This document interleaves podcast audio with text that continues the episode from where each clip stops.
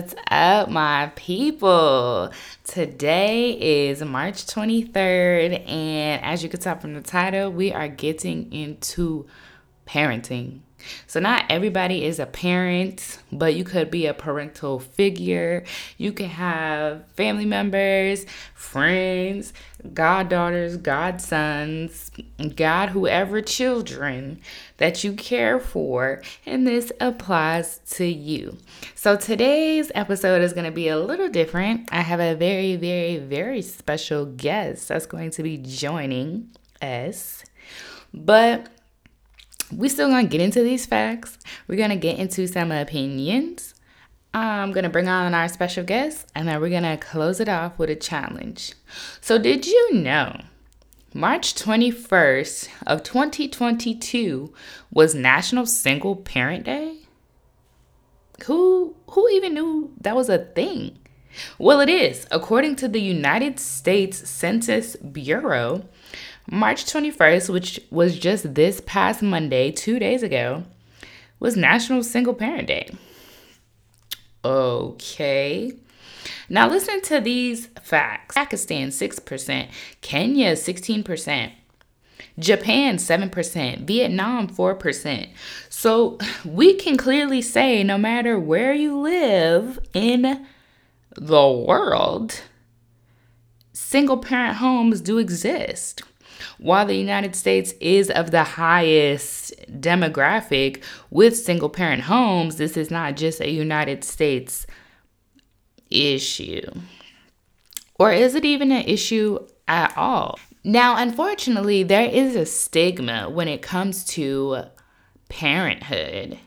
And when you talk about unmarried parents, you know, there's a negative connotation regarding bastard children which means a child that was born out of wedlock. Because the previous generation, you know, the people, I'm going to call them, are, are they baby boomers? Is that what they're considered now? Those adults that are now in their 60s, 70s, they grew up in a time where the respectable thing for yourself and for your family was to get married, have children, reproduce, give your tithes, move on with life, be you love your neighbor, be a good Samaritan. But as the world has continued to evolutionize and revolutionize, you have more people deciding, I don't want to be married. I don't even want to have kids. I don't want to be a parent. And if I do so happen to be a parent, that doesn't require me to be married. I can be an effective parent and still take care of my child or children and I don't have to be stuck essentially with the person that I made a child with. Okay. But here's some more facts. When we talk about single parents or unmarried parents, it's not just unmarried or single mothers. There are plenty plenty of single dads and unmarried dads as well. But I think there's a stereotype, especially in the United States, where if a child comes from a single parent household, it's assumed that that child lives with their mother. And I think that does come from a history of court rulings and unfortunate stigmas in certain ethnicity, eth- ethnical communities, excuse me, in which most of the time, courts have ruled in a mother's favor regarding who keeps the child when a nasty custody battle is ensued. But I do feel like since the 80s 90s there have been there's been a slight shift in which you do have fathers that want their children like wholeheartedly and are keeping them like, you do have fathers that step up every day and do what needs to be done. And this stigma of it's only the mamas doing the work and every single dad or cohabitating father is a deadbeat, that narrative is is trash and it really needs to go. But at the end of the day, what studies have been done to show that children that come from two parent households are any more or any less successful than children that are coming from single parent households? I mean, I think it's assumed that and it's reasonably assumed that yes, a child coming from a single parent household has less income and therefore a little bit more work that needs to be done and an assumed bit of a harder struggle. They got to get it out the mud a little bit, little bit more, it's assumed, than a child that's in a house with two parents. But what if there's say a household with two parents and multiple children, but one of those parents don't work or one of those parents is disabled or one of those parents is just mentally checked out. There is still generational curses and emotional baggage that comes from two parent households. So again this stigma that one household is stronger or more capable than another the variables can be drastic. And I think the assumptions that children that come from two parent households are more successful again is invalid and it the myth just needs to be debunked. So here I am debunking it. Not with facts, but just my own little possibly unpopular opi- opinion and uh, some logic. So now I would like to introduce my very, very, very special guest, my number one cheerleader, my father, everyone, Mr. Mackenzie. Okay, hi, Dad. Hello. Are you nervous? Nope.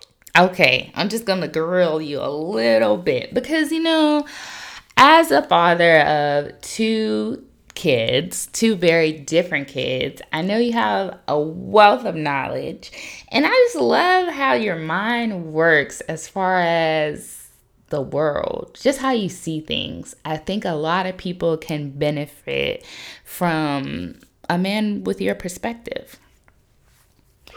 So, the first thing I want to ask is from where you are now, how you look at life now, what would you tell your younger self when you first had your first child, my older brother?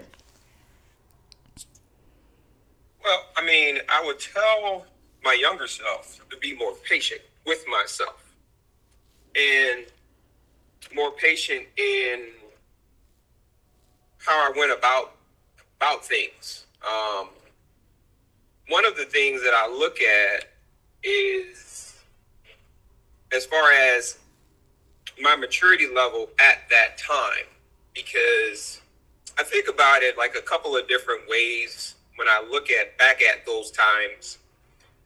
Like if I had it to do again, would I have done it exactly the same way? I think about that two different ways because one way is I would have told myself to wait longer to have kids be a little older, be a little bit more mature, be a little bit more settled in a, a more of an adult, grown mind perspective. Because a lot of things that I did then was immature, and I know it now.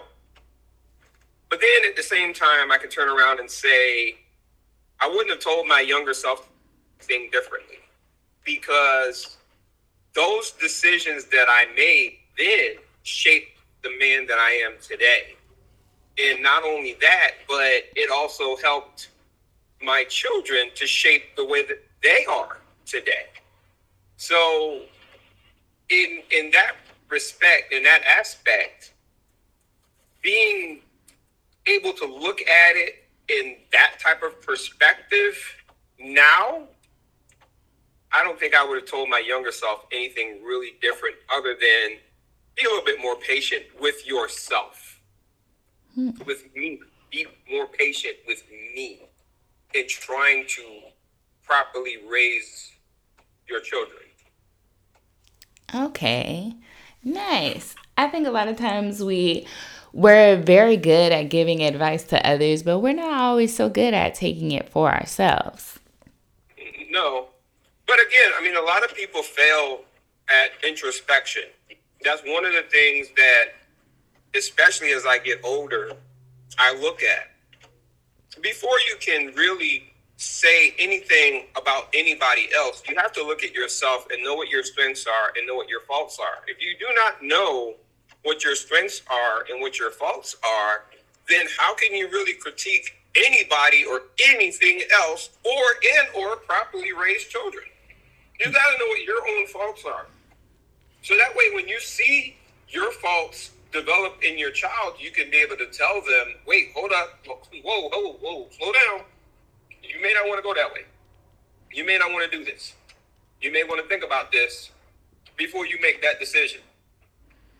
Mm. And try to give them guidance in that because you know where your faults lie. You know where the mistakes you made were. So you try to do what you can to prevent your children from walking in those same puddles. Not to say that their feet ain't gonna get wet, because they are.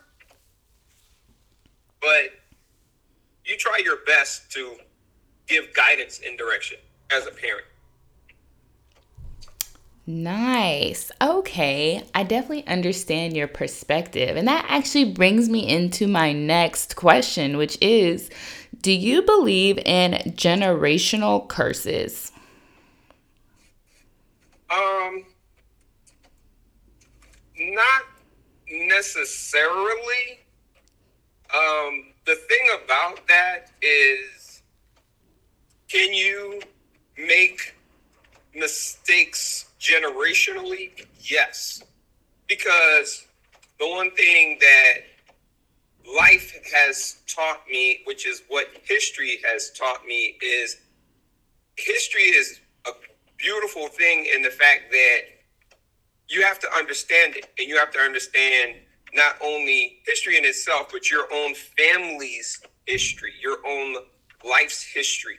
And if you understand it and you can can take perspective from it, then you can learn as well as teach others in your family not to make those same mistakes. You could try to show them the pitfalls of those mistakes. So to say it's an actual curse, no, I, I would not go that far. Um, because again, we we make mistakes. And that's that's one thing about life. You make mistakes. You're going to make mistakes. The thing is is what you learn from the mistakes you make. If you learn something from the mistake you make then it is considered growth. If you do not learn anything and you just keep repeating the same behavior then as the old proverbial saying goes that's insanity. Hmm Yes. So if you learn from the mistake, it's a lesson. If yep. you don't learn, it's insanity. If you're expecting a different outcome. Correct. Okay. Okay. And my last question for you is what do you think your strengths have been as a parent? Um I would say the the strength of my own willpower, um, strength of resilience, and teaching that to my children that even though, as my grand, as your grandmother would say, when life throws you lemons, you make lemonade. So, being able to be resilient in trying to bounce back from adversity with with with raising my children because it was not always it was not always easy. Uh, it was it was tough at times, definitely, and then you know, but there was also rewards in it. So, as they say, you take the good with the bad, and um, yeah, I, I would just say being able to be resilient, bounce back, learn from the the the errors that I made, and and try to teach and give my children resolve and willpower and resolute ideals and morals and ethics to guide them. Thanks for sharing your ideology and thank you for your candor and thank you for joining Authentic Shameless Self podcast. and I'll call you back. Okay. I love you. I love you more. Later. So, y'all, there you have it. The one and only my father, my rock. Um, Mr. McKenzie, that's his perspective. A little bit of something on parenting. I didn't want to grill him too hard, but we got to get into this challenge. So, I challenge you all out there, whether you're a parent, godparent, aunt, uncle, best friend to a two year old, just take the pressure off yourself.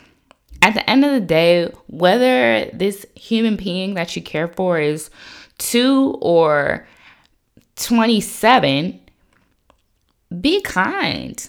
Just care. Just be there. I don't think parenting has to be as as ugly and as daunting as as people have made it, but it definitely is not a light load to carry. And there is another old proverbial saying that it takes a village to raise children, which means it takes the community, it takes people around you. You know, I don't just raise my child on my own. His teachers are helping shape who he is. His friends that he is choosing help shape who he is. What he watches on television shapes who he is. So just know that even if you aren't a parent, you may still have a huge impact and influence in a child's life. And if you are a parent, just know that you're not the only thing influencing your child. So I hope y'all enjoyed this episode. Definitely like this episode. I hope you subscribe and follow the channel. More episodes to come on a weekly basis. But until next time, it's all love.